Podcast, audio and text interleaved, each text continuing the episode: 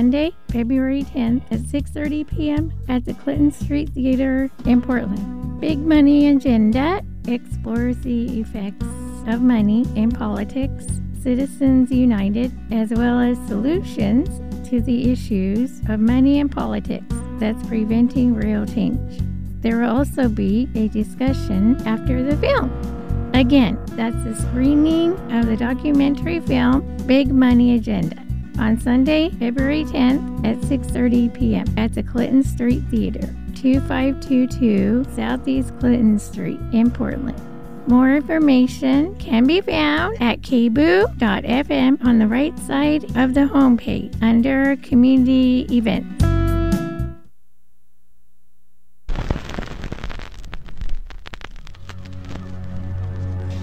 KBOO Community Radio is proud to co sponsor the Reel Music Film Festival through February 16th at the Whitsell Auditorium, 1219 Southwest Park Avenue in Portland. On Friday, February 8th, the Reel Music Festival will screen documentary Industrial Accident, the story of Wax Trax Records. Wax Trax Records was founded in 1975, the beloved record shop and label that has been based in Chicago since 1978. This documentary by Julia Nash details the rise, temporary fall, and legacy of Wax Trax. Again, that's the Reel Music Film Festival, showing Industrial Accident, the story of Wax Trax Records, on Friday, February 8th at 7 p.m. at the Whitsell Auditorium, 1219 Southwest Park Avenue in Portland. More information can be found at kboo.fm on the right side of the homepage under Community Events.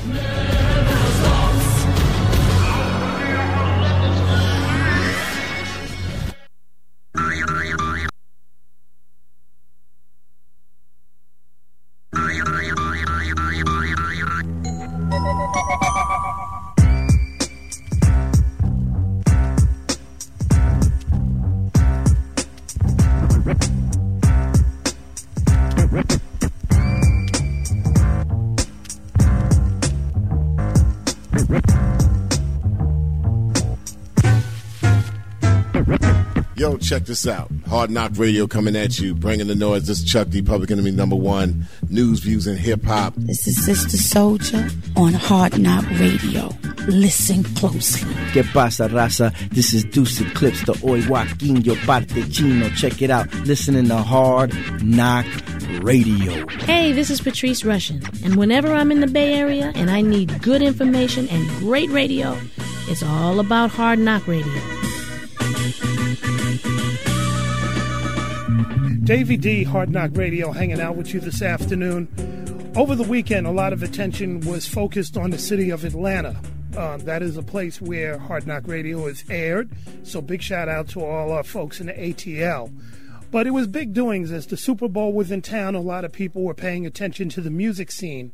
And then, just hours before the Super Bowl, the world was shocked to get the news that 21 Savage, whose real name is Shéyaa bin Abraham Joseph, had been arrested by ICE and that he was placed in deportation proceedings.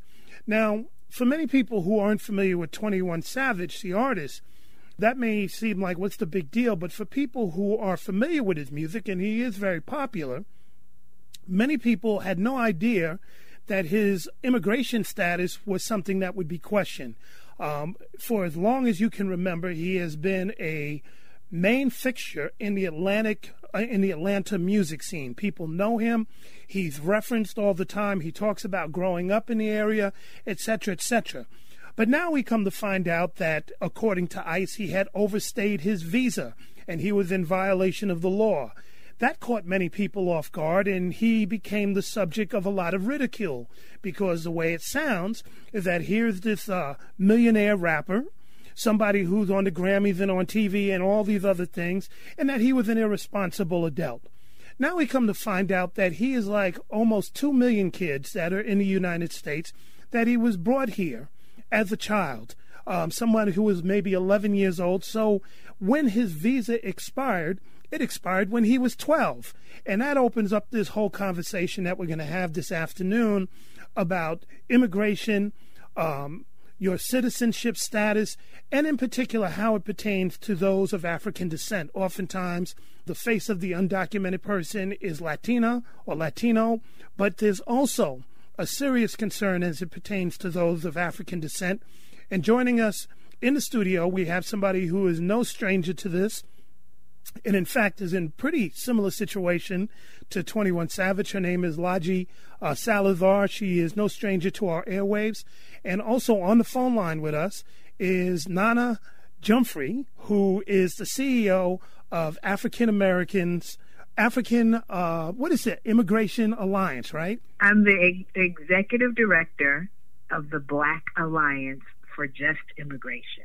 Black Alliance for Just Immigration. I, I couldn't get African American out my name. um, let me start off with you, Nana. Um, I mentioned that the face of the immigrant, the undocumented, um, is brown, but there's a lot of black folks that are caught up um, in that situation and also being deported all over. So, can you kind of give us some perspective? Yes, absolutely there are a lot of black immigrants who are being caught up.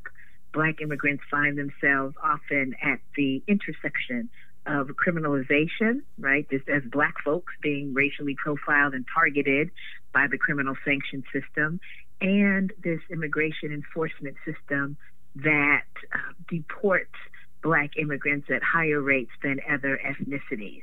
So we may not have the same numbers as, for example, brown folks, but in given the numbers that we have, our deportation rates are higher, and so and we also have a, a high rate of folks who are undocumented. Again, they may not be dreamers, they may not qualify to be dreamers because of the other factors that affect us as black folks. But we have at least 600,000 undocumented black immigrants in this country, um, and about 4.2 million immigrants, black immigrants total in this country. So we are here and we are definitely being targeted both by the law enforcement, criminal sanction system, the POPO, but also by ICE as well. You know, we're here in the West Coast, and so obviously, you know, for a lot of people, and I've heard people who are pretty insensitive. Well, well Ain't no black folks being deported. This ain't even our issue. Why are we even talking about that? But can you break this down? Being from New York, I think I'm a little more familiar because I've seen in the crosshair Jamaicans and Haitians. Um, but how have you seen this, you know, overall? And, you know, and does it really change from city to city and state to state? It's pretty consistent. We just issued Black Alliance for Just Immigration, BAJI for short. We just issued a State of Black Immigrant California report this past September 2018.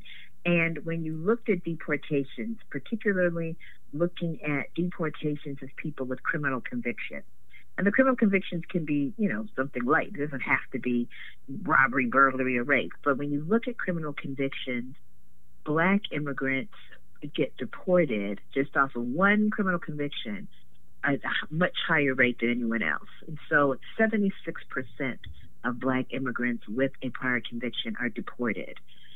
Now, when you compare that, for example, with the Asian community, and that's, of course, a large swath of, of people, right, different nations, but their percentage of getting deported based on prior convictions is 38%. I'm going to get it even more narrow. When you talk about black folks from the Caribbean, their percentage of uh, deportations based upon a prior conviction, just could be just one prior conviction, is 83%. So look at those numbers. For Asians, it's 38%. For folks from the Caribbean alone, it's 83%. And so you're seeing now uh, large pushback or pushback from various countries. You see that my mother country of Ghana has pushed back um, leading the United States to issue a visa sanction. They're not going to give as many visas, they say, because Ghana is not just wholesaling accepting deportees. Ghana's saying, hey, we want to know that you're not just profiling people, picking them up, and sending them, you know, home. We want to understand really what's happening as you are separating families through this detention and deportation process.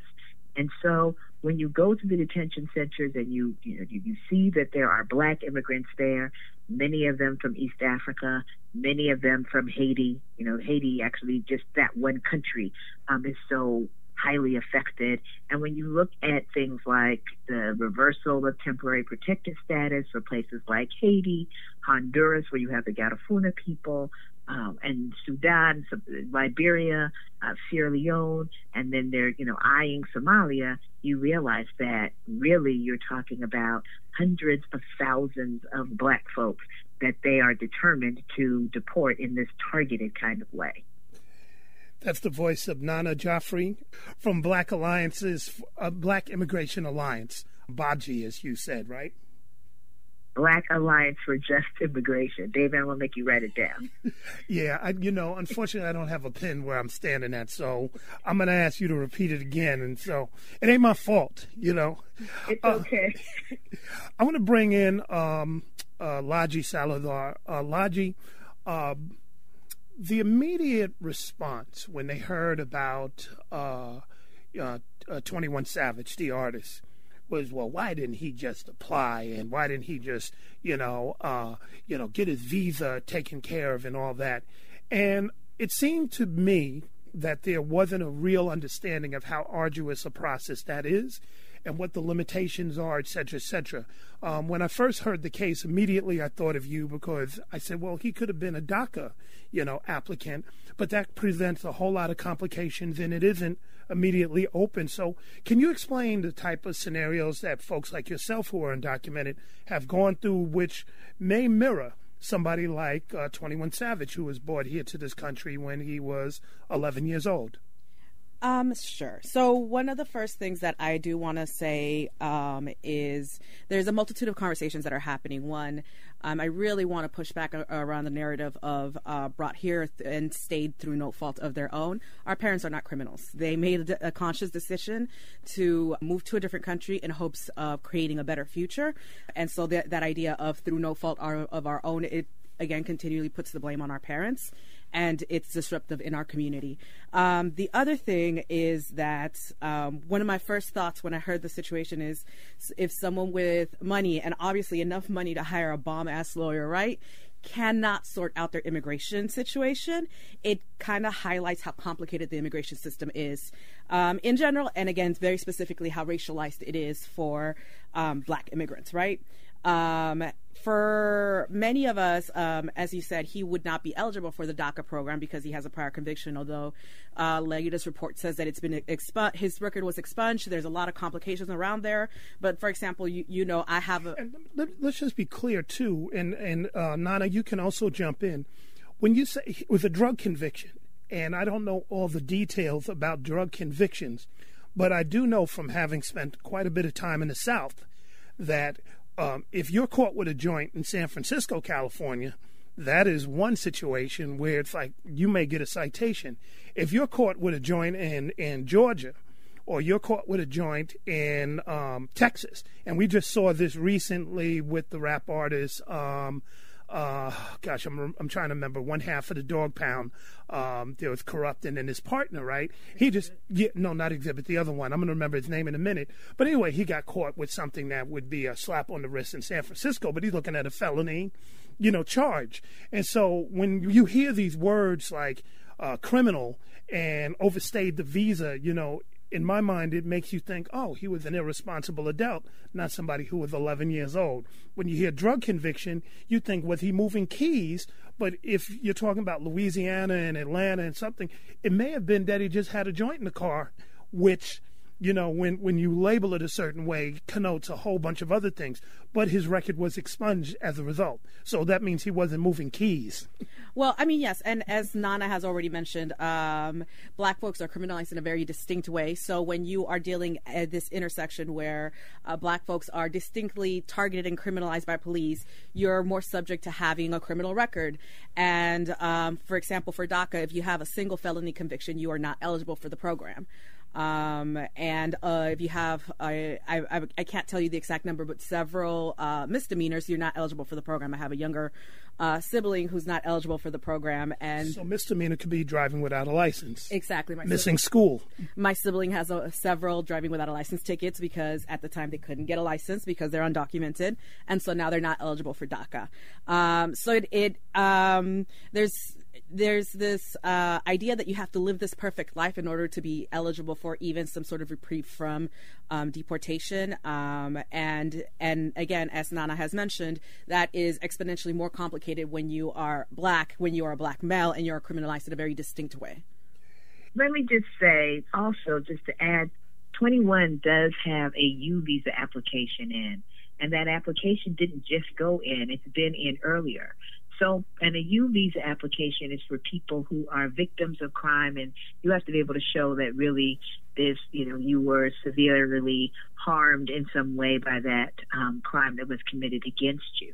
And so, and I think that that's another interesting piece that needs to be figured in here because his application is in, which means that the Department of Homeland Security is aware that he has an application as a victim of crime to be protected by the United States. And instead of being protected, he's being thrown into and held in a cage um, in a detention center in Georgia, which are renowned, their detention centers, renowned for being places of great human rights violations. So I just want to add that layer that, you know, DACA is not the only way that people are able to what they call adjust their status, but that even, you know, whatever way you use, it doesn't happen tomorrow, that it takes a, a while for that to occur. And it would seem that while you are waiting for relief, that you should not be thrown into a detention center separated from your family and forced to face deportation when you're making that kind of request. A couple of things with respect to that. So, you know, he filed this, you know, a couple of years ago. So he just didn't do this overnight. And, and as you said, it's a long, arduous process. But the other thing is that um, 21 Savage has three kids, and they were right. all born here and there's been a lot of talk about separating the parents from the kids and all that. Um, we we we kind of heard about it a little bit when Obama was in office, where we heard that you know the parents were in these detention centers, but now we're seeing it much more in an egregious way with folks at the door at the border having their kids taken, and then now we're hearing that it's almost impossible to return them because it's such an arduous situation for our government. But in this case, 21 Savage is, is dealing with that now too because he's in a detention center now separated from his kids and they want to send him outside the country. So can anybody speak to that? And I'll start off with you, Nana, and then go to uh, Laji. Well, absolutely. That's one of the concerns that we have. And it again goes back to this umbrella of racial justice that we share with African Americans who also find themselves separated from their families, whether that be in the through the criminal sanction system and imprisonment, being sent to jail, whether that be through the foster care system. But we know that the separation of black folks from their children is a historical reality in this country, and you don't get exempted from experiencing that reality because you're a black immigrant that is, you know, part of and parcel of the history of what it means to be black